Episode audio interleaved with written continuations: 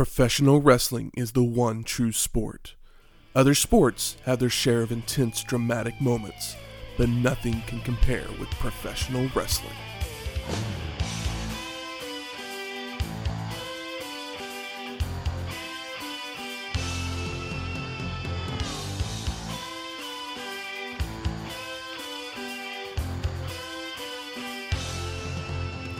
Welcome to Wrestling History X, two friends get together and talk about the story behind the matches.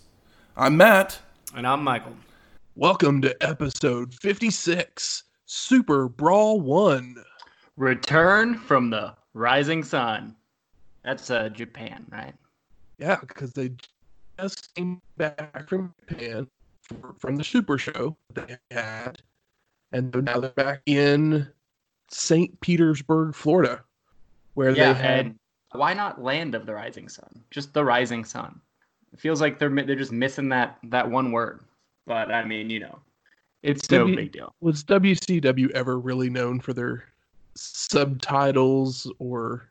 I The mean, they did call yeah, the names of the names of their shows like is Halloween Havoc the best name outside of Starcade's not a good name. It's just like you know legendary at this point. It's just you know it's Starcade. It's like I mean, yeah, I think- WrestleMania, but it's not like WrestleMania is a great name for for a, a big show. Like SummerSlam is a pretty good name. Halloween Havoc is probably their best one, Yeah, if not Wrestle, if not Wrestle War.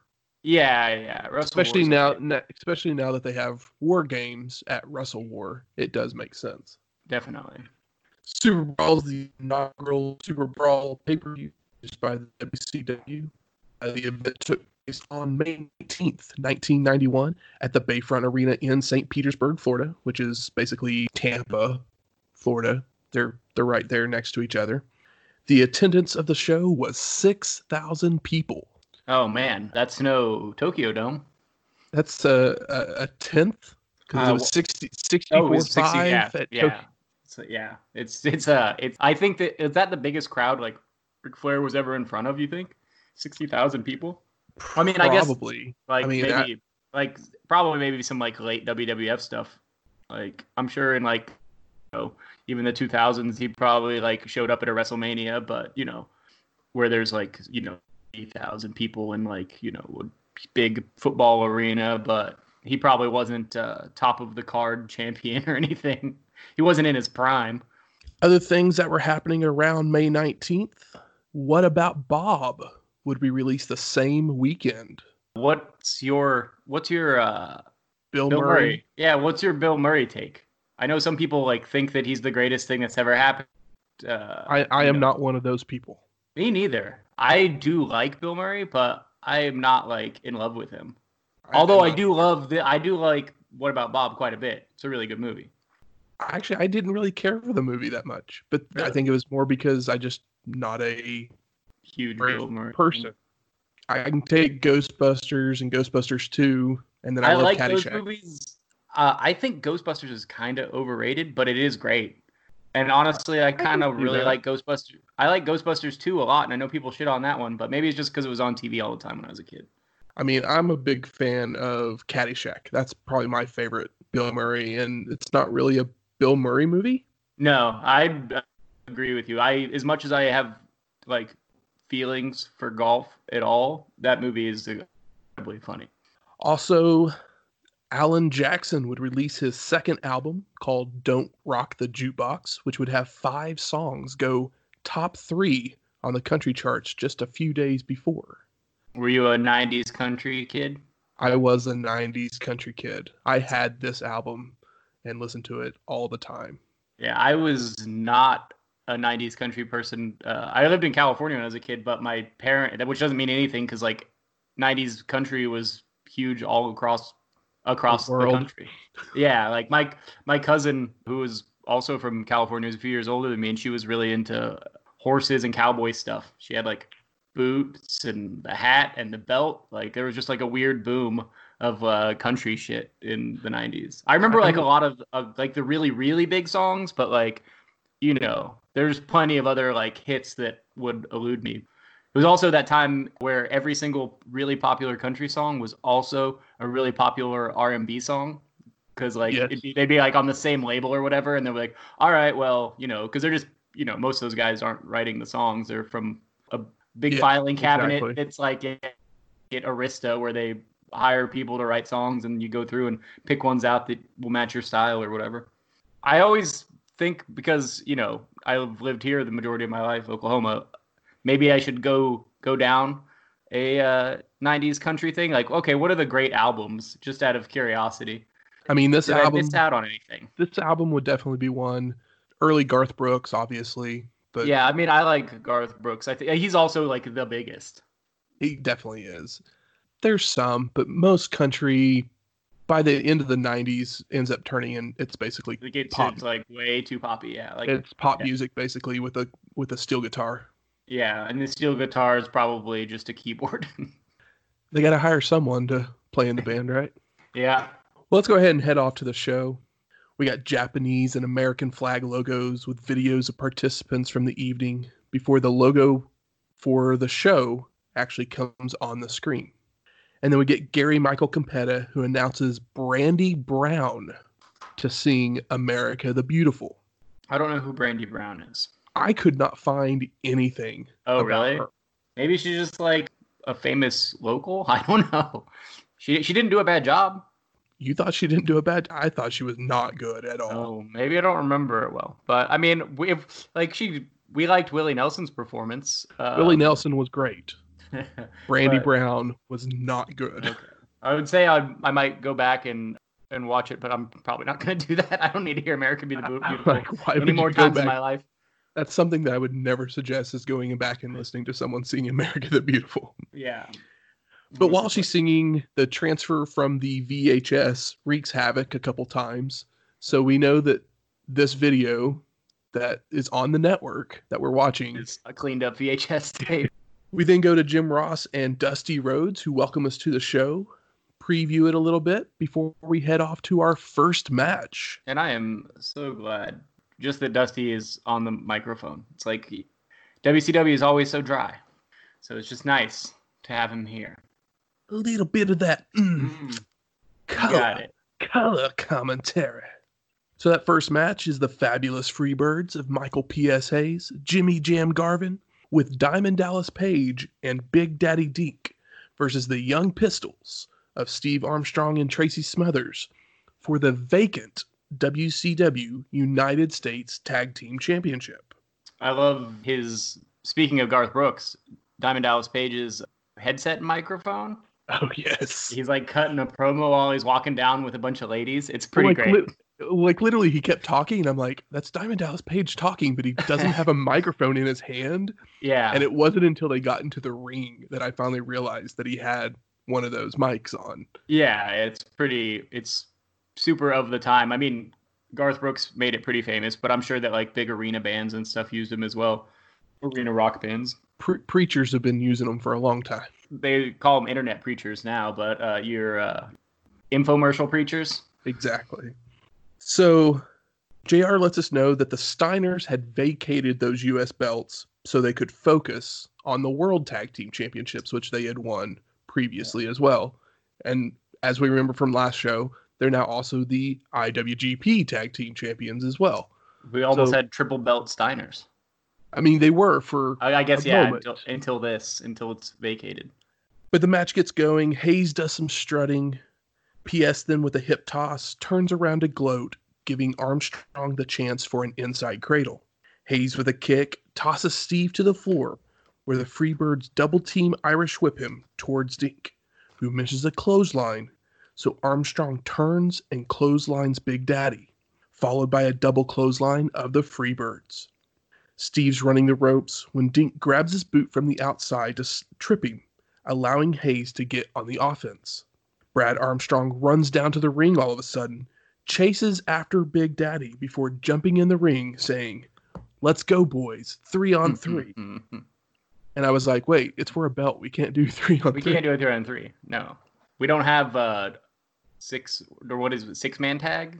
They had, the, they had the six man tag, Okay. but that's not what's on the line here. No, no. The ref then re- uh, ejects Big Daddy Dink from ringside, and Brad leaves as well, which I didn't see him eject Brad Armstrong, but he may have ejected him as well.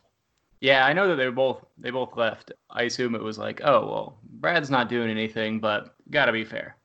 So once action gets going again, the Freebirds are double teaming Smothers. When he escapes, Steve is about to come off the top rope, but the Freebirds back away, which gives Tracy a chance to clothesline Hayes out of the ring, followed by an Armstrong something. The, Something? The, ca- the camera misses it, Oh, so I don't know exactly what it was. what is uh, it, redacted? yeah. which knocks Garvin out of the ring. Smothers then with a sliding kick to the outside, but the Freebirds slow it down for a moment. Tracy with the blind tag before being tossed to the ropes, and Steve grabs Garvin, pushing him towards the ropes, where Smothers leapfrogs him. Armstrong tries for an O'Connor roll, but Jimmy holds onto the ropes, so the Pistols double team toss and hit a double team drop kick on Garvin for a two count. Hayes tags in, walks right over, and slaps Smothers, then tries to get the crowd on his side to no avail. yeah, I I feel like that the Crowd? are getting more of a reaction as time goes on. I feel like at some point they're just gonna have to be faces. Are you talking about the Freebirds? Yeah, the Freebirds. They're just, this crowd just doesn't react to anything in this show. Spoiler Yeah. alert. Sorry. yeah, six thousand people that aren't that don't really seem to care about wrestling. Tracy's running the ropes. P.S. with the leapfrog, Jimmy Jam pulls the ropes down to send Smothers over and to the floor. Hayes rolls out of the ring, tossing Tracy towards Garvin, who flapjacks Smothers across the guardrail. Tracy's back up to the apron, but a big boot from Jimmy Jam sends him flying into the guardrail again, followed by a Hayes left jab out on the floor. Body slam by Garvin as a Badstreet chant starts in a small section of the crowd. See, like I said, they got a few fans. So maybe maybe you're right. Maybe they do need to turn face. PS with an Irish whip that is reversed. Smothers jumps up on the ropes from mounted punches, but PS goes for an atomic drop. But Tracy blocks, goes for a clothesline that Hayes ducks, and turns to hit a left jab. Garvin tosses Smothers to the ropes, ducks his head, allowing Tracy to leapfrog him, turning to hit a karate kick, and leaps to his corner for the hot tag. Armstrong's in with a back body drop on Hayes, right hands on both Freebirds, scoop slams on both, double team, double noggin knocker by the Pistols, and they go up to the top rope, but both miss drop kicks on the Freebirds. Garvin tosses both pistols out of the ring, but Smothers makes his way to the top rope to hit a flying double clothesline on the Freebirds, followed by a double clothesline to send them to the floor. Hell yeah. Steve then comes off the top rope with a crossbody onto the Freebirds. Hayes is rolled back into the ring. Tracy picks up PS, while Armstrong comes off the top rope with a flying elbow. Kind of like a doomsday device, but with, you know, an elbow. I mean, you know, I guess Road Warriors aren't there to uh, admonish them for uh, using their move if they were to use a clothesline, but you can't you can't be doing that even if they're not there. Plus, like, yeah, I don't like the last person I want to piss off is you know, Hawk and or Hawk and Animal. Animal. exactly. The pistol slingshot Garvin back into the ring. Smothers picks him up, but Steve hits a missile dropkick this time, but it sends Jimmy Jam into the ref. Rough bone. All, all of a sudden, someone in a bird costume comes off the top rope with a flying clothesline on Tracy, a clothesline on Steve, a second rope DDT on both pistols, and then runs off as Hayes makes the cover for the pin and the And the- win. And new. Oh, it's harder to be in sync uh, when we're not in the same room. But that was some high flying moves for uh, you know a man in a bird costume. it's real funny to see the things that WCW attempts to do sometimes because they're like known to for having just you know good wrestling matches, and whenever they don't, whenever they try to add something like wacky or more WWF style, it's always like fucking worse than even than when WWF does it. Agreed completely. Yeah. JR tells us that the shirt on the bird person said Fantasia, so that's what they start calling him. It's Fantasia, baby. I mean, you know, whatever. Good match. I'm curious to see what happens with Fantasia. Are you? I mean, out of morbid curiosity, yes. So Fantasia, just so you know who Fantasia was. Well, I was curious. I always, I like, I make it a point not to look it up because it's more fun for me this way. It was Brad Armstrong. Remember who Okay. came down to help Mm, the yeah. Pistols at the beginning of the match? Yes, He went to the back, and he Uh, becomes like, the Freebirds third. um, maybe he went to Oz and wished to be a bird, and his wish was granted. Perhaps. Maybe we'll meet the wizard later too. But we're headed off to our second match. Ricky Morton versus Dangerous Dan Spivey. Spivey's using his power early on, tossing Morton to the outside, but he comes right back in to throw hands. And this repeats itself multiple times. yeah, they Ricky- sound pretty stiff though. they do. They sound real stiff. stiff. Ricky tosses Danny to the ropes, ducks his head, so Spivey delivers a DDT and a clothesline for a two count. That's an early DDT. Dangerous Danny picks Morton up to hit a power bomb, and Ricky's trying to fire up and is tossed to the ropes. Ducking a clothesline, it goes for a crossbody, but Spivey catches him and delivers a fallaway slam and a leg drop for a two count. Danny then with body slam goes to run the ropes, but Morton hits a Japanese arm drag and goes for an Irish whip that is reversed, where Spivey charges in and Ricky moves out of the way, cradling Dangerous Danny and fall. Morton goes for a drop kick, but Spivey holds onto the ropes and goes for an elbow drop. But Ricky and starts to run the ropes and looks to attempt a DDT, but Danny's too tall. Spivey then hits a knee lift, hits a power bomb, and covers him with one foot for the pin and the win. Boo. It's well documented that I have uh, You are not a strong Spivey. negative guy. opinions. Not a Spivey guy, especially like I love Ricky Morton. I get it. I get it. They want like you know a big guy that can like wrestle, but that's like bad. I don't. I don't know if they actually know what they want. Never mind, because because uh, yeah, it's been getting kind of weird. I think it's only gonna get weirder. But Ricky Morton in his in singles, I want him to do well. We love him. I think we just need Robert And- Gibson to come back and the Rock and Roll Express just do their thing. I mean, I would uh, prefer that too, but like he's he doesn't look bad here. It just sucks that he gets fed to Dan Spivey, but I mean, you know, Dan Spivey has got like hundred pounds on him. And Spivey did just come off a U.S. title match, so you know he's a little bit higher up on the the old food chain. Yeah, and he's gotten better in ring and stuff, and he's obviously you know physically impressive. We then go to Tony Schiavone and Missy Hyatt, and they're on the rampway with the Z-Man. Z he's been out for six weeks with a torn bicep, so he must have hurt himself in the Super Show. Oh yeah, that lines up about right where this is. Tony then congratulates Susan Moody of Harlan, Kentucky. And I was like, I bet she never leaves alive. And she won a grand she won the grand prize. For what? Mm, Yeah, what Who was the grand prize? Yeah, I think I think they just like always talk about pri like grand prizes in WCW. One time, the lady got to walk down the ring with like, was the Burger King thing with Lex oh yeah, the Burger King with the family. Yeah, but it's weird. It's like you know, WCW runs all cereal box. but they don't ever really tell us. So the fans have been voting on the wrestling hotline if Missy should go back into the dressing room once again, and sixty percent of the vote said yes. Who's gonna say no? I mean, I definitely probably wouldn't. Schiavone then sends it to video from Wrestle War when Hyatt attempted to go to the dressing room before, and Stan Hansen just screamed at her and yelled at her to get out. drooled on her. And we come back to Tony laughing at it all over again because I remember when we watched it when it came back to him, he was laughing his ass off, and he's Yeah. still doing it in this video. and then she, Tony tells us that he she's gonna try it again later that night.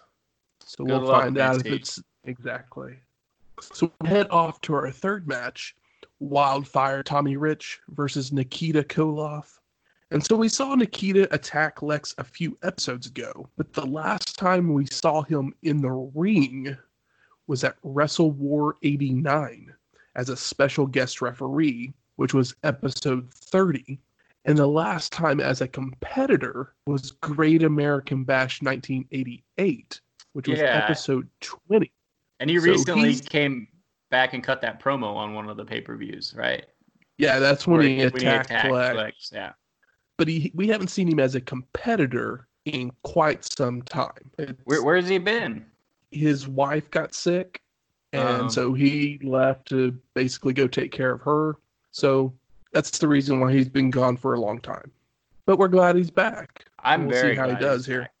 So Rich is tossed to the ropes, ducks a clothesline, and comes back with a crossbody for a two count to get us started. An Irish whip by Koloff charges in, but Wildfire moves and goes for an inside cradle for another two count. Shoulder blocks in the corner.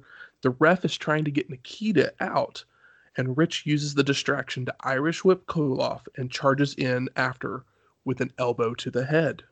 Another Irish whip, followed in in with a splash, but Nikita moves, so Wildfire goes face first into the ring post. Posted. Koloff with a body slam, clubbing forearms across the back, more shoulder blocks in the corner, a snapmare, and an elbow drop for a two count. Rich is firing back with an uppercut, ramming Nikita's head into the turnbuckle, mounted punches, and an Irish whip that is reversed, but Wildfire jumps up to the second rope, coming off with a crossbody that Koloff ducks. Nikita then hits the Russian sickle for the For pin. the pin. And no And win. win. yeah, Nikita looks so mean, and his facials are all really great. And he comes coming out with chains, and I'm just really happy to have him back. And I kind of thought he was gonna just like straight squash like Tommy Rich, and he didn't. I mean, it wasn't a squash match, but it was a squash match. Yeah, I mean, it was definitely there for Nikita to uh, win, but it wasn't like you know. I figured I thought I was like, oh, well, this is gonna go two minutes, and it didn't. They're definitely building him, you know, now that he's back, and this is like the first step. Exactly. But they didn't. They didn't build him. They didn't like you know. They didn't completely job out Tommy Rich like Goldberg style or anything. No, definitely not. We then go back to the rampway. Tony is there with Johnny B. Badd and Teddy Long. Hell yeah, Johnny B. Badd. Johnny B. Badd, aka Little Richard. Mero, comes out in pink tights with a purple boa, acting very flamboyant. Like you said, little Richard hairdo and mustache. Yeah, he definitely looks. He just looks like beefy Little Richard. Exactly. It's a it's this is one of the when I was talking about how WCW like anytime they try to do something like wacky, it's just like too wacky and it doesn't work. This one uh, is the best attempt I feel like because it's like oh like This may This is- be the best gimmick that Dusty comes up with over the entire course of him in the as the booker. I mean like right off the bat it's great. Like, Exactly. You got like I mean the, he has got an amazing look. He's got energy and like you know T- obviously Teddy Long, it's a, Teddy Long fits perfectly. Yeah, and the, you're gonna get like just people are gonna love it or hate it because it's you know the early '90s, and you have this big flamboyant. You know, it's like you know gorgeous George. Exactly. So Teddy tells us that they're going to take out Ron Simmons, and PN News thinks he is a rap master, but he's the godfather of soul. We haven't even seen PN News yet. Exactly. We have So not. I was like, who's that? Johnny then starts talking to PN News and says, You're nothing but a big old ugly bear. It's going to be a blessing to teach you a lesson. I'm so pretty, I should have been a little girl, but I'm a bad man. I'm a bad, bad man. That's so good. I love like Dusty talking about him because I mean, you know, like you said, it was probably his idea, but yeah, he's like, oh, he looks so pretty. It reminds me of myself just a little bit, which is uh, pretty great. And Jr. calls uh, Teddy Long Ebony Einstein, which I thought was pretty funny. So we're headed off to our fourth match Dustin Rhodes versus the computerized man of the 1990s, Terrence, Terrence Taylor. Taylor, with Alexandra York and Mr. Hughes. By the way, it's the natural Dustin Rhodes. That is But true. what's the deal with uh, Mr. Hughes? Did you not recognize him? We just saw him last week. Oh, is he? It's Big Cat. It's Big Cat. oh man, I didn't even. I did not recognize him. I was probably not paying. I wasn't paying that much attention to Mr. Hughes, but I was. Where does this guy come from? Did, did we Uh, really but, ever yeah. pay that close attention to Big Cat either? No, I didn't. I don't hate you, Big Cat, but you know, Mr. Hughes will definitely is kind of cool because he's a, big guy in a hat and glasses. He looks menacing. So the match gets going, and Taylor is stalling early on, continuously rolling out to check the numbers with Miss York. Uh, we Uh, get a hip, Dustin checks those numbers later in life. hip toss by Terrence, Rhodes with a kick up into the chin, followed by an arm drag into an arm bar. Stalling and brawling is the name of the match between these two. I Hip mean, toss. that's the that's the York way. it feels like it. Hip toss by Dustin goes for a bionic elbow, but Taylor goes for a crossbody at the same time, and Rhodes lands on top in a side headlock. Body slam by Terrence misses an elbow drop, so Dustin hits another arm drag into the armbar. Taylor goes for the vertical suplex, but Rhodes blocks and reverses for one of his own for a two count. Dustin's running the ropes, ducks a clothesline, leapfrogs a ducking Terrence, and comes back with a crossbody, but Taylor ducks that as well, so Rhodes flies out onto the rampway. Terrence guillotines Dustin on the top rope multiple times, bringing him back into the ring with a vertical suplex, a knee drop, a body slam. Then he goes up to the second rope, coming off with a double axe handle, but Rhodes gets a boot up into the face. Dustin's firing away with right hands, back body drop, flying clothesline, inverted atomic drop, a bulldog. Bulldog. He's And good. goes the Bulldog's the thing. He goes for the cover, but Miss York is up on the apron, distracting the ref. Mr. Hughes then climbs up onto the apron while Rhodes goes to argue with the ref. When Taylor comes from behind with a double axe handle, Dustin then goes to run the ropes, but Mr. Hughes grabs him, allowing Terrence to work Rhodes over. Hughes then puts a black glove on while Taylor grabs hold of Dustin, goes for the loaded punch, but Rhodes ducks, so Terrence takes the blow.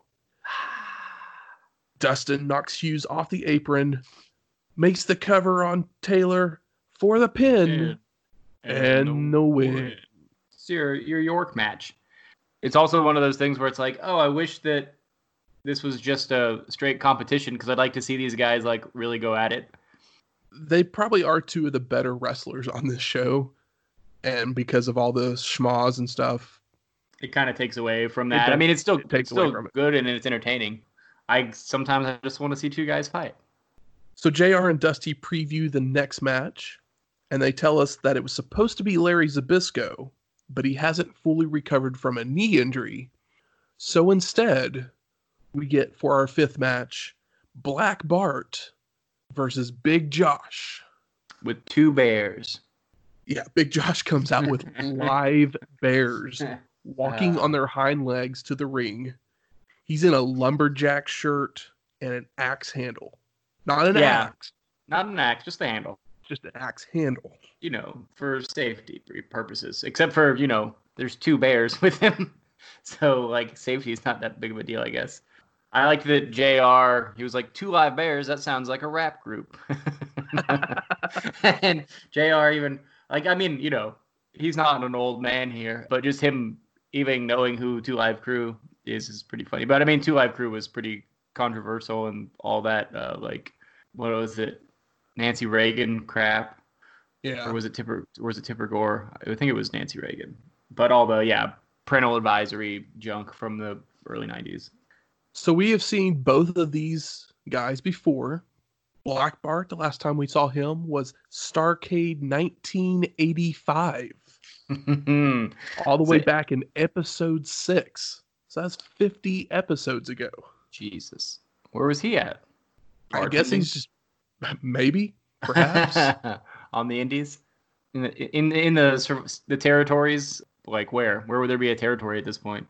Uh, I mean, I think mid South maybe still oh, running. Yeah. World class, Memphis. Maybe there's something up in the Northwest. AWA, maybe. Who Mm-hmm. knows? And Big Josh, we have seen him before as well, all the way back at WrestleMania 1, which was episode 3, as Matt Borne. Can't And say they- I remember that. And if he fought Ricky Steamboat in that Oh, really? match at WrestleMania 1. But this is not his most famous gimmick, as he will soon turn into a clown. Oh yeah, I was like Matt Borne. I know that name. That's Doink. Doink Exactly. one or Doink two? Doink 1. He's Okay. the original Doink. So the match gets going. Bart goes for a hip toss, but is blocked and reversed by Josh for multiple hip tosses of his own, followed by the log roll. Mmm. How do you feel about the log roll? I thought it was pretty dumb. I think it's funny. I like it. Explain the log roll. Uh, you know when typically old cartoons, I don't think I've ever seen anybody do it in real life. There's a log, it's floating in a river or a pond or a lake, and you stand on it and uh, you basically run in place as the log spins. But Big Josh just kind of runs on your little belly. This While you're on a your back. little little stomps. little stomps on you. I feel like that that would be like, man, this isn't fun. Get off me. like, I don't think that's a spot that I'd really want to take. Not that I want to take any of them, but like, I don't want to be stepped on. It feels it like- feels almost more disrespectful than like. I mean, obviously you could really really hurt somebody, but it feels like some mustache twirling like heel shit. It's like, you're dirt. Bart retaliates by slamming Josh's head into the turnbuckle, a thumb to the throat, but Big Josh with massive chops and a straight left hand to knock Black Bart down. Josh then starts working on the arm when Bart goes for a hip toss, but Josh reverses into an arm drag to keep control. Black Bart again with head slams into turnbuckles, some chops, eye rakes, forearms to the back, and then Bart goes to run the ropes, but Josh with a single arm takedown multiple times, a flying forearm, and a butt splash for the pin and, And the the win. win. Mine says ass press. Whichever one you want to call it. It's Yeah. the same thing. Hmm We then go off to the danger zone. Danger zone. Paulie dangerously comes out in yuppie gear with a cowboy hat on. The only true cowboy in New York. The mic keeps cutting out, so he's like yelling at the production crew this Yeah. entire time. It's pretty like he does. He's Paul. Paul. He's he's Paul Lee. He does the best with it. Brings it into the act, and it's it's good. He then introduces the only real cowboy in WCW, Stan the Lariat Hansen. Though, didn't we just see a real cowboy in Black Bart? All all dipped up, I'd imagine. I'm sure he was. H- Hansen comes out and says, If you were a real cowboy, you'd have to do some work, and you've never done work a day in your life. And then he takes Paulie's hat off and says that the cowboy hat made in New York City. New York City. I was totally expecting one of them to say, Get a rope. At that point. uh, the, what is it? Pace Picante? Is that is it those Yeah. commercials? Yeah. Great commercials. Love those. Stan then says, I showed up tonight, but no one came forward to wrestle me, and I want to fight somebody. And then he basically challenges Dustin Rhodes, who has already had a match for the evening. But then Paulie starts putting over Hansen, who fights for his family. He puts over Flair and Arn Anderson before the segment ends. It was kind of a dumb segment. It didn't Yeah. really make any sense. It doesn't like it's it didn't really have anywhere to go. It's like, oh, well, we didn't have Stan on the card, but we still want Stan out here. And like maybe they got it to set the up a, bills. a match with him and Dustin because Dustin's uh Up and maybe that was the idea, but they didn't do a very good a great job of it. If the idea was to like set up a challenge between him and Dustin Rhodes, it kind of fell It- flat. yeah, yeah, definitely fell flat. But you know, Paulie was you know as good as he could have been with the material, I'd imagine. So the real reason they had this segment is so they get to set up the stage for the next match. For our sixth match, Oz with the Wizard versus Mm. Tim Parker. Put it, did it so they could set up this ridiculous castle. Exactly. I can't believe they spent this much money on this thing. So the rampway starts having smoke billowing over it with a green strobe light. We get narration that says, Once upon a time, in a land far away, there lived a wizard, but not the Wizard of Oz. His name was the Great Wizard, and he ruled the kingdom of Oz. The Great Wizard, baby. People dressed up as Dorothy, the Tin Man, the Scarecrow, and the Lion as they come on the rampway along with another character who is the wizard that we just Holy talked about. Holy shit! Holy shit! leading him from the ring to the stage. The narration continues, and now our weary travelers are at the end of their journey as they face the Emerald City. And then the wizard starts yelling, Welcome to Oz! Don't be afraid! Welcome to Oz! Welcome to Oz! This is Welcome to fucking. Oz! This is fucking rough. He says it probably twice as many times as you just did. He spammed it worse than a Roman Reigns super Super punch. Super punch. punch. Yeah.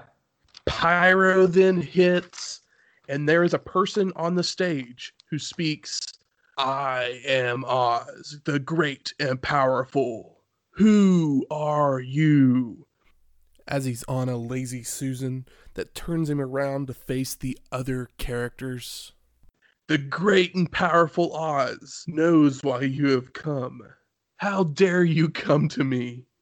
I will show you who oz really is I will show the world who Oz really is. The characters then leave the stage, other than the wizard, and the Oz and wizard make their way back to the ring. So this is like literally a five minute entrance. and it's fucking horrendous. And you can they spent so much money. They thought it would be so cool, and you can tell the crowd doesn't give a fucking fuck about it. Matter of fact, I think they don't like it at all. no, they do not. So the Grand Wizard has a monkey on his shoulder. Oz oh is in oh, like fuck! I forgot about the monkey. Oz is in like full Dumbledore gear. Yeah, but it's like bright green or Yeah. emerald green, obviously. Oz then takes his gear off, his hat, and the white beard comes off to show that it's Kevin Nash.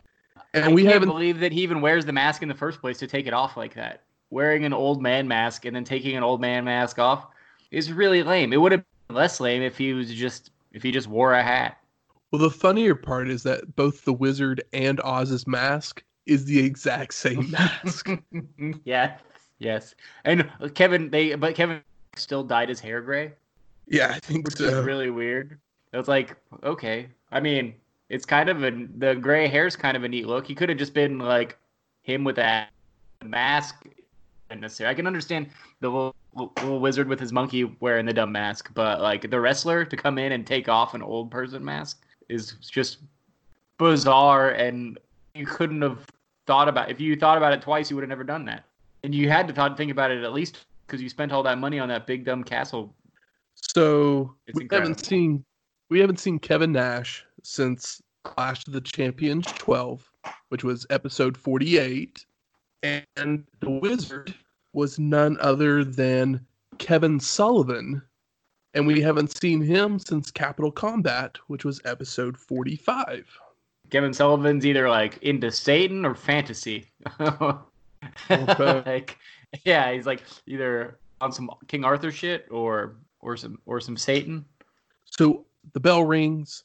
Oz hits a shoulder block, a body slam, takes Parker up for a helicopter slam for the pin and the win Yep. Mm-hmm. in 26 seconds. Yeah. I feel like they took a lot away from me time wise, but at least the first part was funny. And then once the wrestling started, I was even laughing because I was like, well, like, you know, there's no way this is going to work because nobody likes it. But the disaster was the intro was fun. Just that it exists. So the reason Nash was given this gimmick was because Ted Turner had just recently bought the right to oh my air. god. Oh my god. I was trying to air- figure. I was like, I was like, would Dusty do this? Seems too stupid for anybody. Holy fuck. to air Wizard of Oz and Great. felt this was a good way to promote the airings. need to promote the Wizard of Oz. It's a great movie. Everybody loves it. I love it. I assume you love it. Like you, it's it's on. You watch it. It's great. Yeah, it's incredible. Everybody, everybody, nobody's out here saying like, you know what's kind of overrated, Wizard of Oz. But like, you don't need to there's- promote that. There's some like early, some people. early cable. Well, those people are haters. Not they're no they have a good time. Some people just don't like to have a good time. That's very true. But uh, you know, this was a good time in the wrong way. exactly. This is one of those things that I just like. I literally watched it and then I was like, "Hey, wife." Who's sitting next to me? I was like, she's not paying any attention. I was like, no, yeah. I'm going to rewind this and I want you to watch this with me again because I was just like, this is so Somebody ridiculous else that to experience this. great. Yeah. I mean, I knew about like that Kevin Nash like did the Oz thing at some point, but I didn't realize that they like put this kind of money into it or whatever. And I didn't know exactly when it was. So like I wasn't ready for it when it showed up. But like I'd seen the picture mask. I didn't realize that it was as grandiose as it turned out. I know, right? Ted Turner. You made plenty off that Wizard of Oz thing, but this definitely didn't happen. so. I hope so. So Missy Hyatt's then in the back outside the locker room. She walks in and Terrence Taylor is there. She asks him about his situation with Dustin Rhodes, but he answers rudely, not knowing why she's in the lo- men's locker room. She then asks if Z-Man's in the shower. Taylor tells her to go look. So she starts heading off when who else but Stan Hansen comes out and starts yelling at her once again, spanking her to get her out of the locker room. I mean, isn't it like the like the rule the joke rule is like three times, right? Yeah. It's like, oh, everything's funny in threes. So does that mean we have to see this has to happen one more time? Because Jesus. I it, it might. You can see it coming from a the- mile away. It's like oh, it's Oh, not even no, that totally. Yeah. She's like, oh Z man. We go back out to JR and Dusty and they're laughing at the whole situation just as much as we are right now. Before we head off to our seventh match, Fly-In Brian Pillman versus Barry Windham in a taped fist match. Taped fist match. So, you know, that's like a boxing match, right? basically. So Windham's using his size advantage early on, goes for a body slam, but Pillman floats over and starts to run the ropes. Barry with a leapfrog and goes for a hip toss, but Brian reverses into one of his own, followed by a flying shoulder block. We get lots of brawling between the two men until a body slam by Windham, who goes up to the top rope. But Pillman is up to hit a drop kick to send Barry to the floor. Brian then comes flying off the top rope with a fist to the floor, and Windham tries to roll back in, but Pillman drags him back out, where Barry pulls Flying Brian into the ring post, and both men are cut open. Hell yeah. Have every gimmick match should have blood. Otherwise, I don't need a gimmick match. like if you're gonna do something stupid, like you know a a like strap match or match or whatever, at least if you're gonna do something that would at least give me some blood to make me like kind of care. So at least they did that nice and quick. It's Pillman and Barry Windham, so you know I would also prefer to see them have a wrestling match. Back in the ring, Windham tosses Pillman out to the rampway, follows out to drop both of them off the ramp, slamming Brian's head onto the guardrail. It was a nasty looking spot. Yeah, Pillman's the best. Pillman's punched back into the ring, tossed to the ropes, ducks a clothesline, and comes back with a flying, spinning heel kick to catch Barry. Flying Brian has his eyes raked, so Windham takes control with a head slam into a turnbuckle and a rubber band slam. The two men trade chops, but Barry with a back suplex starts to run the ropes, but they run into each other for a double KO. Double KO. Windham goes for the vertical suplex, but Pillman blocks and reverses into one of his own. Goes to the top rope when Barry gets up to low the superplex for the pin and the win. Post match, Windham continues the attack with a few more punches and kicks before Pillman can escape to the outside and to the back. So then we're headed off to, I think it's the Diamond Mine. You say it may be the Diamond Exchange. But you said that them- was the faction. I think the Diamond Exchange is the faction, but who knows? Either Who way, knows if, who knows if God. we ever see this seg- Who knows if we ever see this segment ever again? DDP is our host, and like you said, he is trying hard to get good God over, and it just doesn't work. he's. I think that he's kind of fun here. I think He's- he's fun.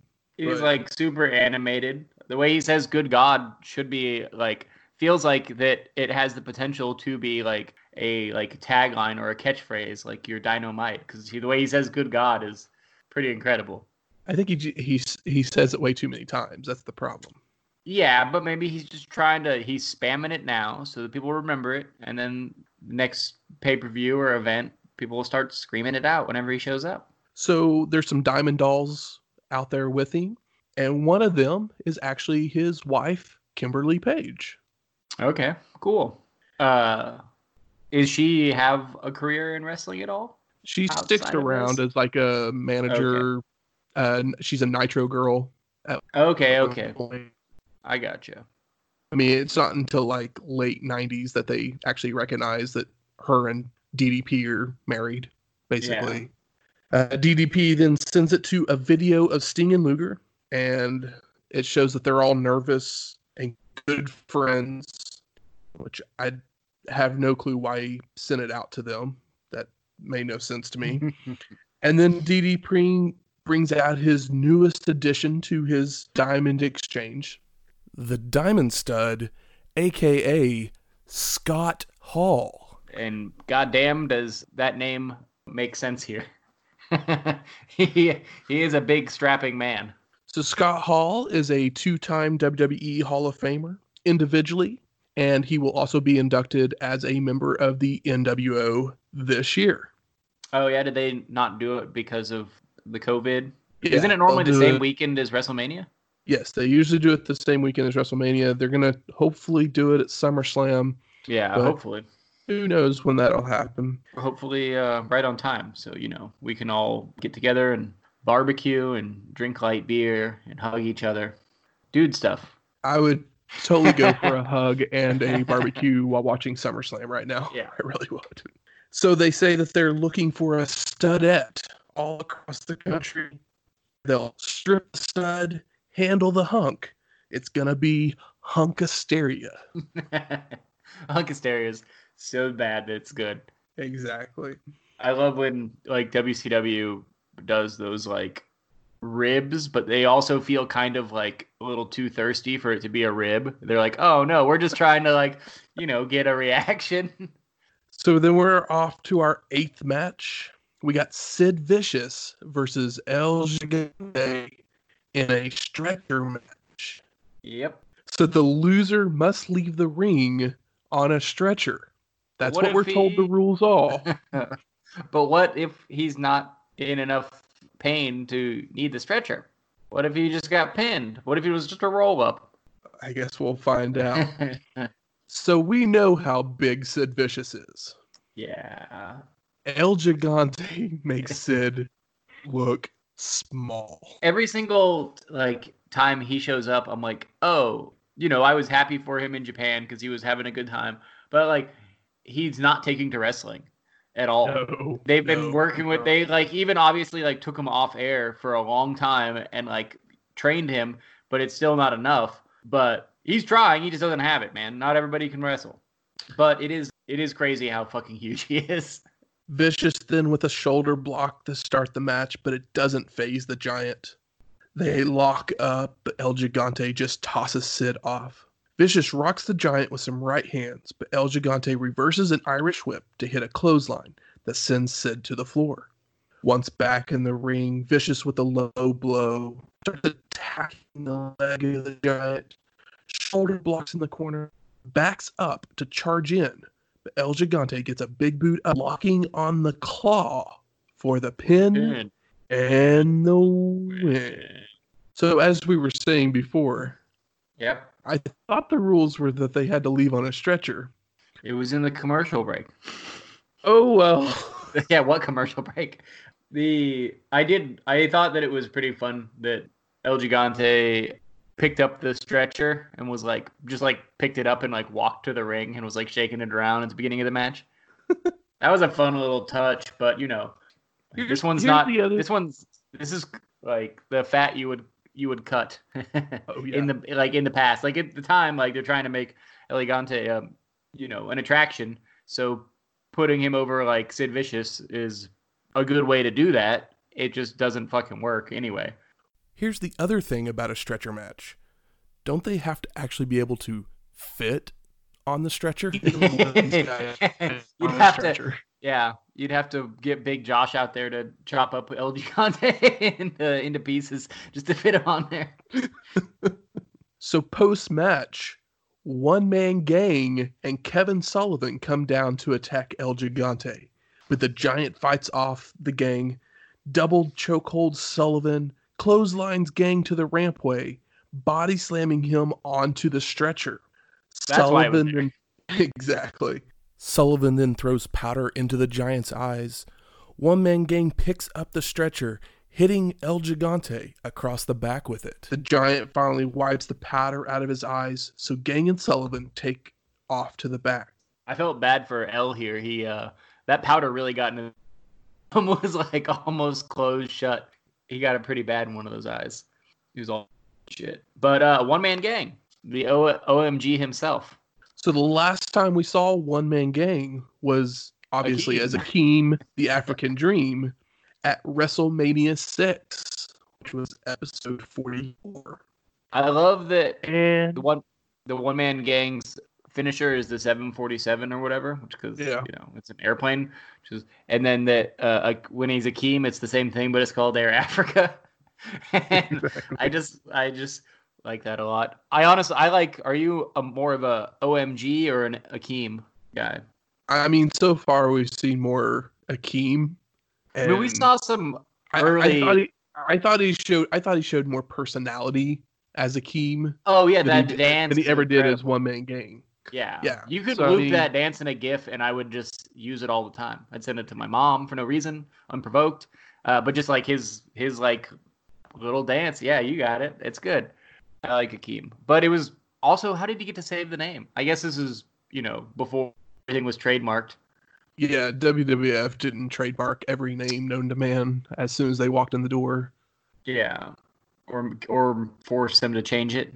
Yeah, because you know they had Junkyard Dog, lost Junkyard Dog, or you know pushed Junkyard Dog out. And I'm sure One Man Gang was probably called One Man Gang before he was in the WWF. yeah, I'm sure he was. It's kind of a cool name, honestly. So the reason to kind of go back to the actual match of Sid Vicious and El Gigante, This would be Sid's last WCW match for a couple of years, as he would head up north. I believe that. So we'll see him very soon, just not in WCW. Yeah. We then head off to our ninth match: Butch Reed versus Ron Simmons in a Thunderdome cage match. Oh man. when I first saw this, I was like, "Oh, are we pulling the Thunderdome back out?" No, I was kind of worried there for. Well, was that the one from Halloween Havoc? Yes. Okay, yeah. That match should have been so good, and it fucking sucked. yes. I'm still I still think about that match all the time. Anytime like go to the network and like go to the WCW shows and I scroll down to watch whatever show we're on, I go past all these Halloween Havocs and that I, I and I just immediately think God, like, that match could have been it's, so much it's like yeah, Sting, Flair, Muta, and uh Terry Funk. yeah, and Terry Funk. It's like that's a, recipe for an incredible and it is just as Jim Cornette would say, flatter than piss on a plate or a plate full of piss. But I thought you were gonna go with what JR would have called a slobber knocker. Oh no, it's not a slobber knocker. It should have been. But yeah. So yeah, anytime you see the Halloween Havoc, that's my first thought. Hopefully that'll change as we do this uh, Hopefully show, so. and I'll get some and I'll get some great uh, Halloween Havoc matches. But the most memorable thing about Halloween Havoc right now is the match that should have been. That barely, Exactly. the, the match that barely was. So we see Ted, Teddy Long suspended in a cage high above the ring, while the match is in a regular steel cage. Yeah, Teddy's in the shark the shark cage, the Uh, JR cage. JR's got Dusty even talking about football Oh as he brings up Simmons' background. in the in the first match of this show, one of my notes is it's only six minutes in and JR's already talking about football. but then yeah, but I, I didn't even bring it up. I was like, I feel like I I talk about this too much, but I mean he talks about it too much. What am I supposed to do? So both men end up coming out to the same theme music. They hadn't even gotten around to giving one of them new music. At, this At least they had theme songs. That's true. The two men start brawling once the door is locked. Simmons hits an atomic drop and a clothesline. Reed is then tossed into the cage. Ron goes for a clothesline, but Butch ducks. sending Simmons into the cage shoulder first. Ron reverses an Irish whip, hits a back suplex, and goes for an Irish whip of his own, charging into a knee from Reed. Butch comes off the second rope with an elbow drop, throws Simmons into the cage, ramming his head multiple times, using it as a cheese grater to bust him open. Hell yeah. And hitting a snapmare. They know Reed what they're doing. up- We're in a cage. Someone we gotta bleed. We gotta bleed early. We gotta bleed a lot. Reed goes up to the second rope, comes off with a double axe handle. Ron then starts firing back, sending Butch to the ropes, and attempts a drop kick, but Reed holds onto those ropes. Multiple falling fists, chokes, all to keep Butch in control. But again, Simmons tosses Reed into the cage and starts firing away with educated hands. Butch finally breaks away by pulling Ron into the cage, hitting a rubber band slam and face planting him on the mat for a two count. Reed lifts up Simmons for a pile driver for a near Lawn dart of Ron into the cage. Butch locks on a headlock using the ropes as leverage. the crowd starts chanting, Go, Ron, go. go, go, Ron, go. Yeah, hell yeah, Ron Simmons. I'm glad they're on the. I mean, he's obviously the face here. Simmons fires up with elbows to the gut, tosses Reed to the ropes, but ducks his head, allowing Butch to hit a swinging neck breaker. Reed goes up to the top rope, hits a flying shoulder block for the pin, and the no, Ron gets his foot on the ropes. Butch goes for a splash, but Simmons gets his knees up and starts throwing right hands. A back body drop, goes for an Irish whip where Reed reverses and hits a high knee. Ron's tossed the ropes where both men hit clotheslines for a double KO. Ugh, you gotta have you gotta have a spot like that here. All of a sudden, we see Teddy Long toss something into the ring from his cage high above, but it lands in the middle of the two men. Simmons sees it first, goes to grab it, but Reed kicks him away, wraps the FO around his fist, and throws a roundhouse right. But Ron ducks and hits the Spine spine, buster. buster for the pin and the, And the win. win. I will say that this foreign object looks like a bracelet from like the like a quarter machine where it's got the little like plastic eggs or whatever, and you know it'll have like a little trinket in it or whatever. But the the foreign object here just looks like a like a like a two dollar bracelet wrapped around his hand. Pretty funny, but this match was great. It was not. It didn't reach the the highest of highs, but it was super solid. I wish that it could have gotten like a little bit hotter, but like it was at the very least like good to good. for the limitations that these two guys have. I mean, I I hate when you put my limitations on my doom, but I, mean, we- understand it. we know that they're not They're athletic, wrestlers. but they're not wrestlers. But they're better than like I like the I like their their in ring work is more entertaining than like Dan Spivey. I mean, I can see that completely. I mean, They're they're more they're a step they're- above Dan Spivey, definitely. They're just more likable. Like you want to see these guys in the ring, even if they're not. You know, to me, they kind of feel like a like cooler, cool guy version of like the Road Warriors. It's like, oh no, these guys are just like fucking big cool dudes doing big cool dude stuff, but they're not, you know, yelling or wearing makeup or whatever. They're just they're just big badass bodyguards, but they're athletic. Not taking anything. I don't think they're bad by any means, No. but they they're not going to be doing any. They're all fist, no flips. Yeah, to, yeah. To quote a, a a good tag team's tagline, basically. Yeah, the the thing with these guys is like I think that like for the two of them who are not innately wrestlers, they had probably almost the best match, probably the best match they could have had against each other at this point in their life.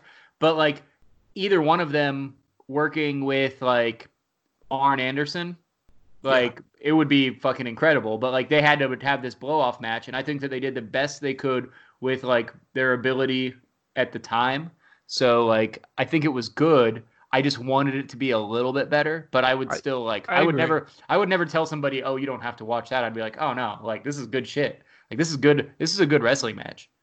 I'll go with you on that. There's there's no bullshit. The bullshit is like the bullshit that you want and need and it makes sense completely. I enjoyed it. They had me. They had me with the drama of the match. Yeah. I just would have obviously loved for it to be just a little bit better worked, but I know that with their limitations, Yeah. this is this is probably the best that we're gonna get from these two guys. I mean, I'd rather watch this 10 times than ever see Braun Strowman wrestle again. too bad. So we then go to JR and Dusty, who preview the next match and send us to a video package, Highlights of Sting, Luger, and the Steiners. all with dramatic music. It's it's literally just a highlight video of all four guys. yeah, yeah. It seriously is. It's like, oh, here's them doing big slams to other guys. Exactly. So then we're off to our tenth match. Sting and Lex Luger versus the Steiner brothers of Rick and Scott for the WCW World Tag Team Championships. I mean, come on. Like, pfft, this could headline. It it could. it's fucking, like, on paper. Holy shit. It's the four biggest faces in the company in the same match. Yeah. And it's one of those things like, and we're getting faces versus faces. Yeah. That blew my mind. It's like, holy shit. Like, the Steiners and Sting, as far as merch sales go, that's your highest shit. Mm-hmm.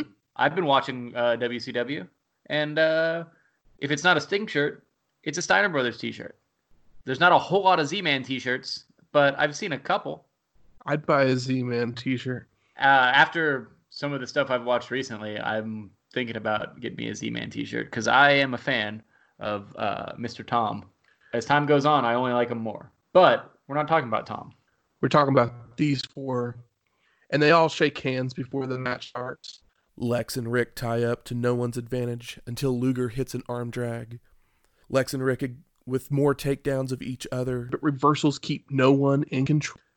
Luger's tossed to the ropes. Rick goes for a flying shoulder block, but he bounces off of Lex. Rick is then power slammed, Irish whipped. Luger charges in, but Steiner slips out of the way, grabbing him for a release German suplex Mm. and a Steiner line for a two count. See the ref jump over them to get in the correct position to make the count. I think we've talked about this before, but I love a like diving ref jump where it's just like, oh, it's so good. I think Pee Wee Anderson's the best at it. he- this is the ref in this match. he might he might be the reason that I you know that I love it so much. It's I do true. love I do love that uh, WCW always actually gives names to the refs and talks about them. That's something that I appreciate and enjoy. because the refs aren't performers in WWF. They're just there. Yeah, it's bullshit, but I just it's it it adds to it. It's like I totally agree. I mean, you know, red like your red shoes, your Tiger Hattori, like they don't like you know like these guys are legends. You're Bill Alfonso, who goes on to be like you know the kind of like I know Bill Alfonso from ECW. But Exactly. Seeing him here, it's nice. In you know your Pee Wees and your uh, Hebners, like come on, man, The refs are extremely important, and, and if anything, at this point in like WWF history, they should be gi- giving names to the refs because they're calling the match from a fucking headphone, basically. Eddie Oringos. Oh yeah, Rick with a back body drop. Irish whips Lex, but Luger charges out with a clothesline, lifting Steiner for a military press. And Sting is in with a clothesline to take Rick to the floor. followed by a plancha to the floor. Back in the ring, the Stinger continues the attack with a bulldog, but Rick no sells. So Sting with a running power slam into the turnbuckle goes for the Stinger splash, but Steiner moves. Sting is like so hot here, and I love that Rick he no sells the bulldog, which makes sense because he always like you know does headbutts and shit. So like it just feeds into the character. It's the kind of thing that makes you that like pays off if you watch wrestling consistently. Exactly. When people actually you know are doing keeping true to the character. Scott's in with a Tiger Driver, a tilt a whirl slam, goes for an Irish whip, but Sting reverses and lifts Steiner for a flapjack on his way back. Luger with the vertical suplex on Scott. Sting's back in, but Steiner hits an inverted atomic drop, putting him on the top rope. For a super belly to belly soup for a near fall. Man, it's nice to have four big guys like this because they're so big and strong. You can do these big moves and they can kick out and like you know power on. Like Sting can belly to belly suplex Yeah. you, and then like you pop back up and like it's not it's not silly. You're just like adds to the tension. Scott puts Sting on the rope again, goes for a clothesline, but the Stinger falls off the ropes, and Steiner's momentum takes over ropes right into the announce table. Back into the ring with a vertical suplex for a two count, tosses Steiner to the ropes, going for a power slam, but Scott floats over, hitting an Uranage. Lex reverses an Irish whip by Scott, hitting the power slam this time, and calls for the torture rack but Steiner reverses it into a Russian leg sweep. Scott then makes a blind tag as Luger tosses him to the ropes, gets taken down with a back elbow, but then Rick comes off the top rope with a bulldog and an elbow drop for a two count. Sting comes flying in with a missile drop kick to send Rick face first into a turnbuckle. Scott and Sting start arguing, which gives Rick time to make it back to his feet, and he hits the Stinger from behind. Rick and Lex then begin to brawl until Steiner is sent to the ropes, ducking a back elbow, ducks a clothesline, and then they bump into each other for a double KO. Rick and Lex both make it to their corners for the Hot tag. tag. Double hot tag. Stereo hot tags.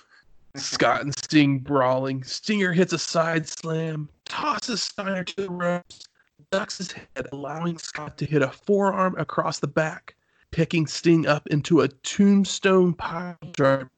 But the Stinger reverses into a tombstone pile driver of his own. Mm. Sting goes for the cover, but Rick breaks it up, which brings Lex into the ring to attack him, taking them and the ref out to the floor.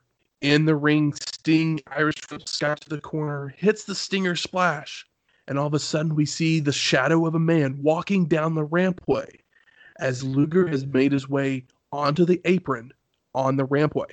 Sting sees the man, pulls Lex out of the way, but Good buddy. receives a fistful of chain for his Oh. troubles. And who could it be? It's Nikita Koloff. Hell yeah. He then runs off as Scott covers Sting for the pin and the win. Oh man. This is WCW putting all their eggs in one basket. All their all their best guys in one match. Yeah, it's like all the like the most over guys in match, faces versus faces. Everybody shows up. Incredible looking match, and it sets up an angle that's actually interesting. Well, I mean, we had we had Nikita attack Lex a couple shows ago, Yeah. so that sets that up a couple shows ago for that he's wanting to challenge for the U.S. title. Mhm. And we continue that storyline by him going to attack Lex here. Yeah. Sting makes the save for his friend. Uh huh. And then we go to Tony in the back. Tony grabs Nikita as he's walking past.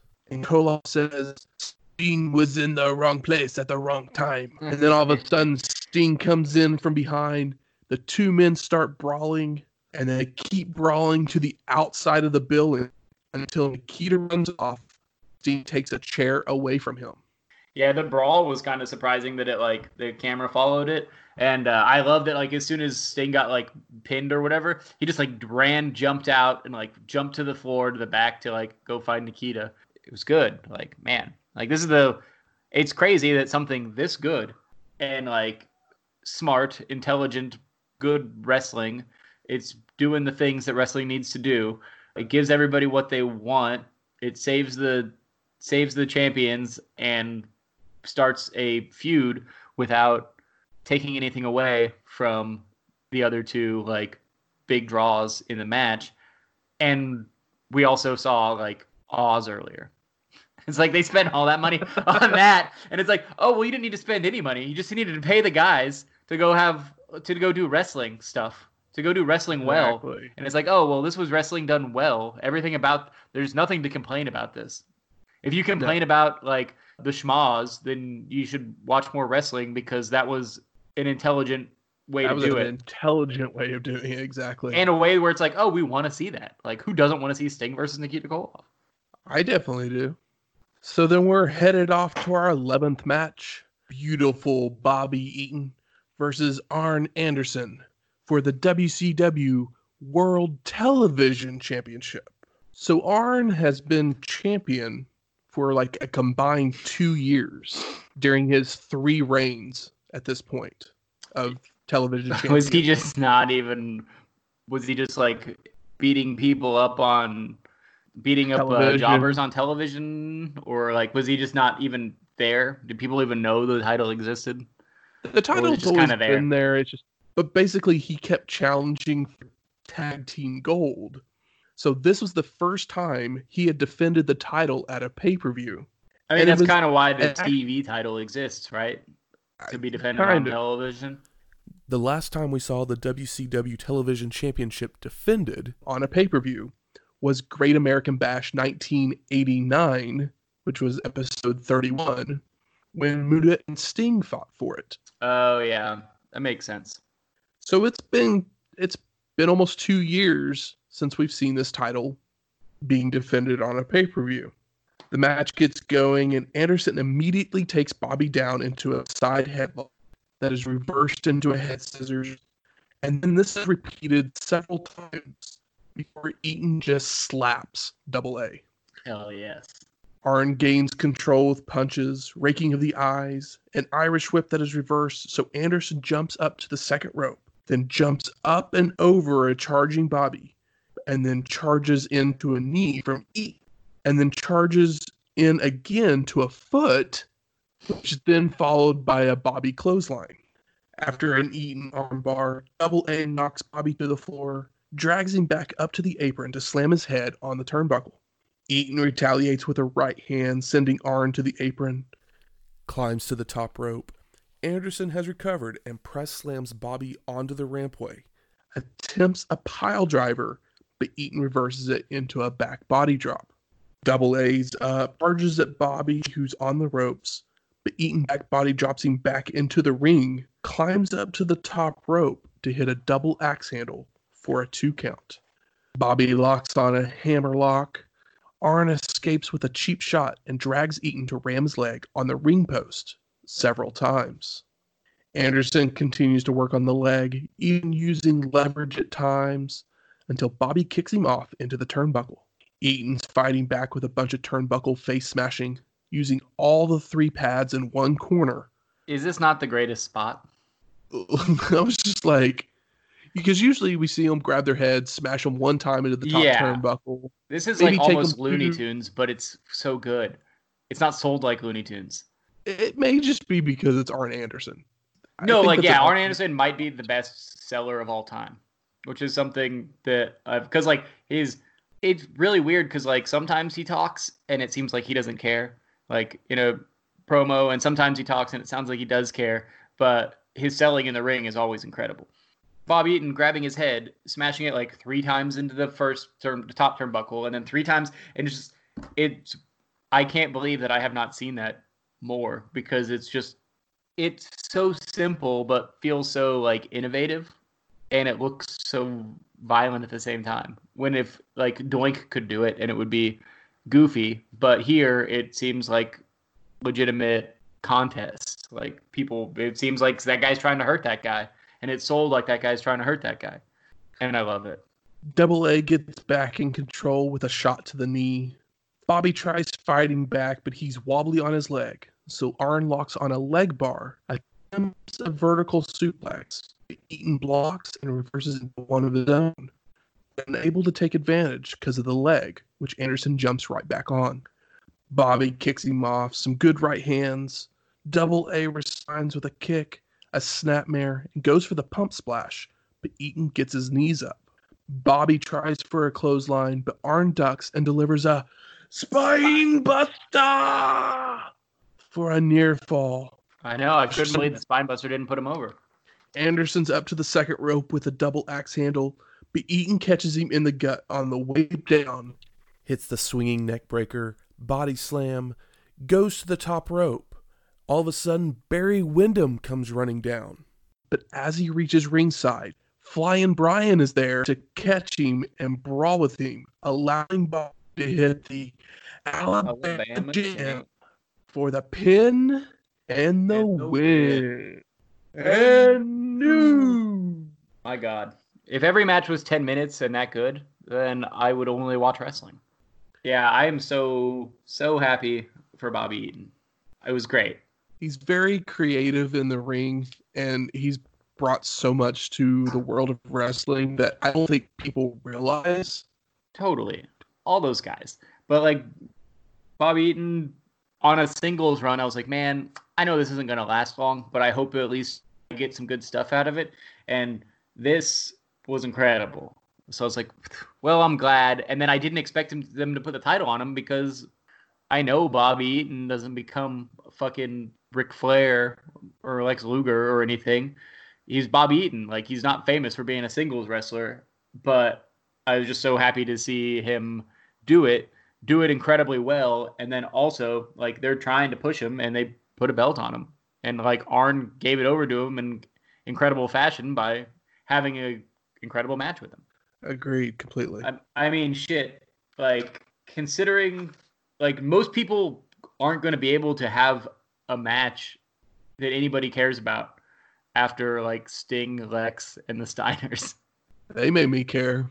And yeah, but like, yeah, I was like, man, this is, yeah, my God. I hope that we get at least a couple more singles Bobby matches that are half this good. Because I I will agree. settle I- for half this good. I hope so as well. We then go to the back. Tony is there outside the locker room of Tatsumi and Tony stops Hiro Matsuda as they leave the locker room to head to the ring. And Matsuda says, We're going to take that belt back to Japan where it belongs. Meanwhile, in Japan, he has the belt. Isn't that the the thing? Well, in Japan, Flair just stole the belt at the press conference. Yeah. In the U.S., I mean, you could say that him taking it back means that he's going to win it. So Yeah. I just like that line the- works both ways.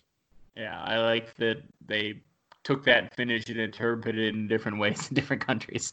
So we're off to our 12th match of Tatsumi the Dragon Fujinami versus Nature Boy Ric Flair for the NWA and WCW World Heavyweight Championships.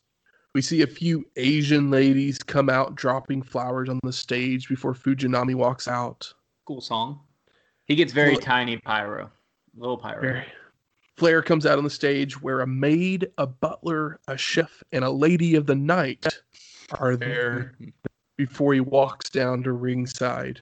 And I don't know if you realized, but once again, there was no Sprach Zarathustra. Oh, is that song that I keep talking about that we don't know what it is, but it sounds I found like it. the Star you Don't it, you it sounds like doesn't it sound kind of like Star this like Star Wars theme? It does have a Star Wars esque bit at the very beginning of it. I once I listened to it, I was like, yes, I see where you're saying. Yeah, it's kind of funny that he went from 2001 to Star Wars.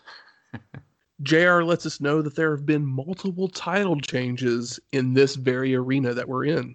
And the Tiger Hattori will be the inside ref, and Mhm. Bill Alfonso will be on the outside. So it's the opposite of what was in Japan. yeah, I mean that's two refs is always good for a nice clean ending, right? Always.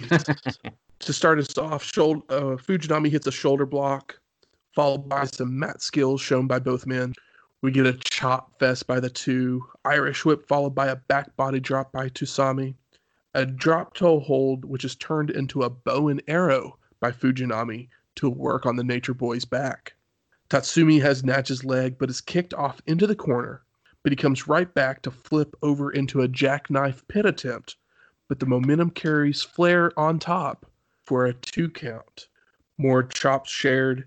Fujinami turns Nature Boy over for a Boston Crab, who then turns it into an Indian Deathlock. Flair escapes with a vertical suplex, a thumb to the eye, tosses Tatsumi to the ropes, eh, but then misses a back elbow. But then Fujinami hits a flying forearm on his way back. Natch rolls out to the apron. Tatsumi brings him back in with a vertical suplex, hitting multiple flying forearms to send Flair out to the floor. Brawling ensues until Nature Boy crushes Fujinami on the guardrail, tossing him back into the ring and begins to work the leg. A shin breaker locks on the figure four, but Tatsumi rolls it over, so Natch releases the hold.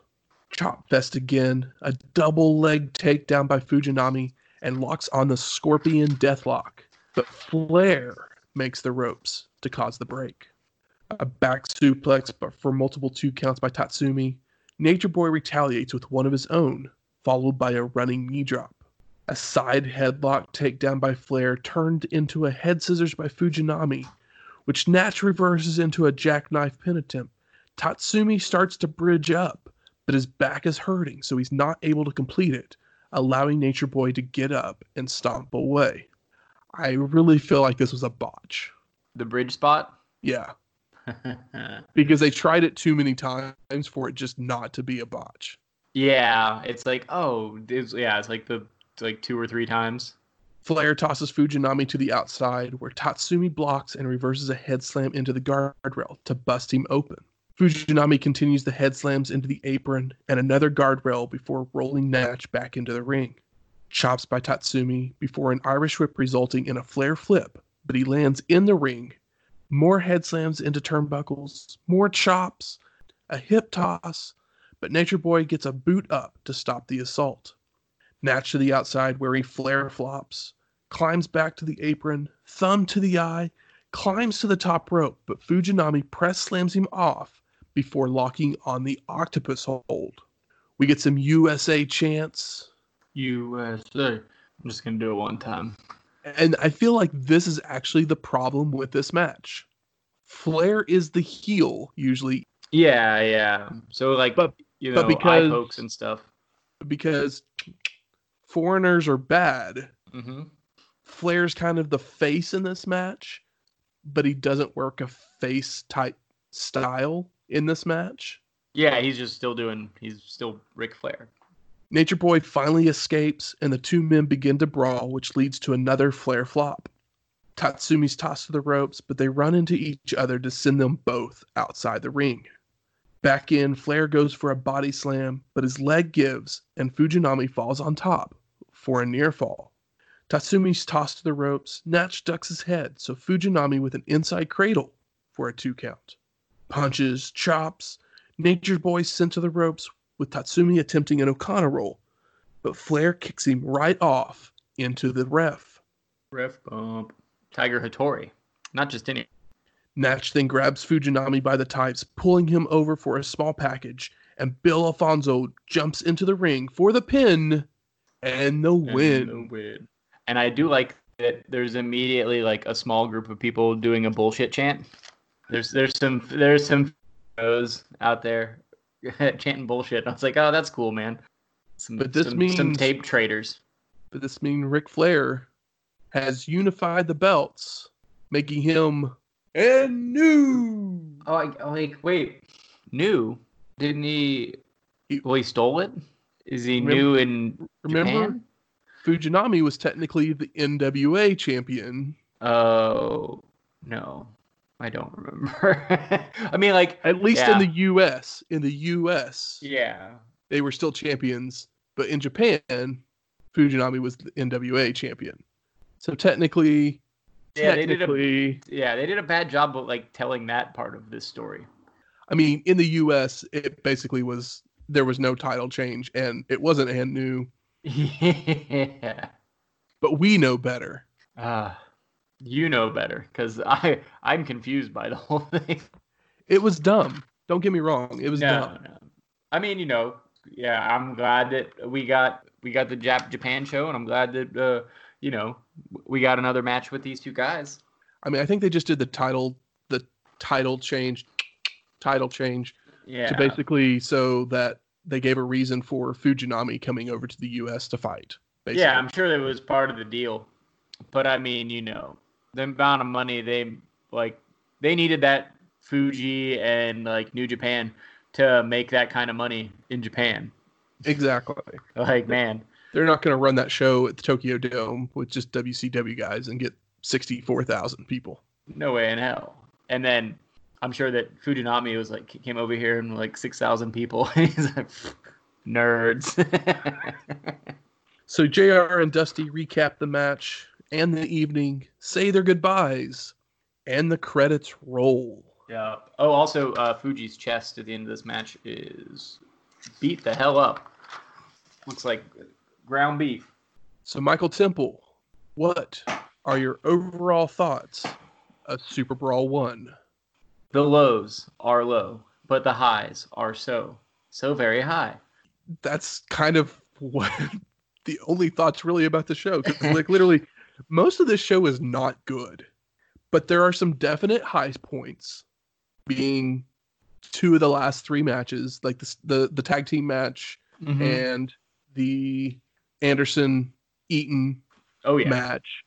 I are am probably in the- love those with are that the match. those are the definite high points. I'll even say that the Thunderdome cage match was.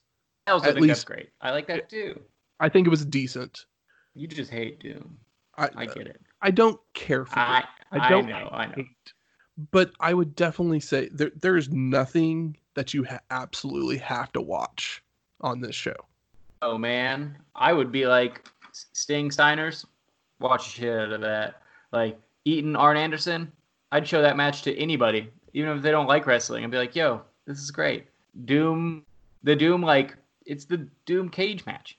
I mean, maybe I feel like that counts for something. And is this Fuji match better than the last Fuji match? Tell. I had a hard time being like, I don't know. I don't think think, so. I don't both think these so. both these guys are great, but they just really don't have the chemistry that we want from them. I mean, I think it worked better in Japan just for the sheer fact that Flair was the heel and he could be the heel. Here, in this match, he wasn't the heel because the crowd didn't want him to be the heel. Because we've been taught that foreigners are bad. Yeah. It would have been nice if here Flair just did a different switched it up a little bit and did a face thing, but I mean, he's going to get the belt back and then he's going to be going against like Sting or Luger or somebody and then at that point he's going to have to be the heel again. So, it's kind of you can't just face turn for this one thing unless you've already like planned for it. Or they could have just gone the opposite way and just had Flair be do the most despicable things. Yeah, go like extra hard on the heel shit. Yeah. To Well, we make got a bullshit chant at the end, so it worked I mean, for some people. we're kind of giving it a bullshit call with us talking about it because we're just like we we, we know what should have happened here. Yeah. But I mean, I don't know. Like I think that most of the show kind of was pretty good. Uh, I would say that that like, you know, the last half or like the last four matches are pretty stacked and two I of mean, them if, are if you were gonna incredible watch, and if you were one gonna of watch this show, I would just watch the last hour and a half of the show basically. from the Thunderdome cage match on. Yeah, I Every- agree. Like the Thunderdome cage match on is pretty incredible, like chunk of wrestling. Good. Where, where's the smart marks at? All right. Fuck you. I think it's time we smark it up. So, what were some of your best moments of the show? For me, outside of the spectacle of Oz, That's one of the things that I would probably show people over and over again. Is just oh that, yeah, that yeah. opening, just to be like, look how ridiculous this is. It's kind of like how- the inverse of the Shockmaster, where that just like happened really fast and it was like terrible and hilarious. But this is like drawn out for entirely too long and also fucking Terribly terrible. awesome. yeah, Terribly Uh, awesome. and but like yeah, Pillman and Windham was pretty good. The uh, The I don't know. walking, I don't. I guess Bears walking to the ring. Yeah, Bears. But I mean, Bobby Eaton going over Arn Anderson is my favorite thing that happened on this show, and my favorite match of the show. I agree. That was my favorite match on the show as well. Honestly, one of my favorite matches in a while that I've watched. Yeah, from doing this show, I feel like it's kind of up there for me as far as singles matches go. We've had some great tag stuff recently, but and like we had that incredible like 89 with Flair, but it's just kind of been weird. We had we've had a lot of weird stuff in like the singles area. This was what I want out of singles matches all the fucking time, and they just fucking did it in 12 minutes of like with no fat. There's like no fat. It's just No, there's not. good. It's good beginning to end. How about anything disappointing on the show? We, we can bring Uh, up we can bring up that Oz is Yeah. like we said, it's terribly awesome. Mhm. Disappointments, Spivey going over Morton, but you know, I mean- whatever. I have this question. So out of the first six matches, Yes. what's the best match in the first six matches? Is it Dustin and Terrence Taylor? Yeah, it's Dustin and Taylor. There's something about like the Freebirds and the Pistols where like they're both incredible tag teams and the Freebirds just keep getting better and better at like interacting with the crowd and getting a reaction and stuff. Being But- shitty hills. Yeah, but like they like them and the Pistols don't flow like I want them to. Like for some reason the Pistols are great, but did they need Rock and Roll Express to have the match that we want or is cuz it doesn't seem like they've been able to do even like half that with anybody else even though they're legitimately like great athletes. I mean, I just feel like the Freebird style is very I mean slow every slow everything down, put a headlock on. Yeah, but I mean, I think that uh, like maybe the Pistols are too fast and they're not. They just can't slow down with. That that may be what it is. Like they're not. They don't have the personalities and stuff. Maybe that match was not as good as I wanted it to be, but it was by no means terrible. So is Spivey and Morton the worst match, or is Black Bart and Big Josh the worst match, Uh, Black Bart and Big Josh because I don't. or is it El. Gigante? Oh, El Gigante only lasted two minutes, and I don't care about either of them really. So for me, it would be Spivey and Morton because I'm I don't You- want to see Ricky Morton go down. I want Ricky Morton to to like you know be able to. I want him to be doing be going over like Bob Eaton. I want him to have another singles match with like somebody that's good, but So one of the more disappointing things, I mean, we've kind of talked about it, but is definitely the main event of Fujinami and Flair. I mean, it's better than a lot of these matches, but it's ultimately more disappointing because I don't care about what the fuck Big Josh. I mean, we expect more from a Flair Fujinami match. That's probably why it's disappointing. Yeah, I mean, I haven't watched much Fujinami, but I'd like to see, you know, some of his like some of his matches that are like, you know, equivalent or held in the same regard as your Flair Steamboats or Flair Funks Yeah, or or 45 minute Flair Stings. So I like my expectations are like that high for these matches that they've had, and it doesn't quite get there. no, it definitely does not. And maybe Ric Flair's I don't know. It's you can't say that like he's tired, but I mean like it feels like he's almost taken some time off. Like he did that whole mask gimmick, which was a terrible waste of time. I can't even remember what the fucking thing was called at this point. Black Scorpion. Oh Jesus. Yeah. I mean, Well- I feel like there's some backstage stuff that's going on between Yeah. Flair and the company that I think is taking a toll on him as well. So we, we might see more of that upcoming. What was the best performer of the night for you? Eaton or Anderson. You heard me talk about how much I love Anderson selling. I mean, you know that I'm a huge fan of Arn Anderson, double A. Yeah. I've I've I know that you're a huge. Anderson fan, and I, and I am getting I'm I'm understanding over time because Anderson's never like this is kind of the one of the only like singles Anderson matches.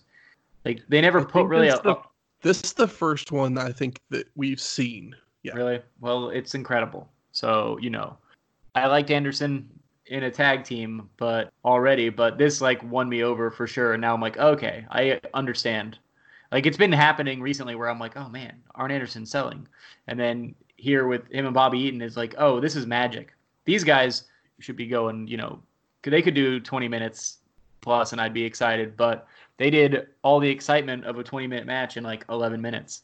I mean, just gonna say it, that's the match of the night, and that's Oh, saying totally- a lot. It's the saying best. a lot considering that there was that Sting Lex Steiner's was great, I agree.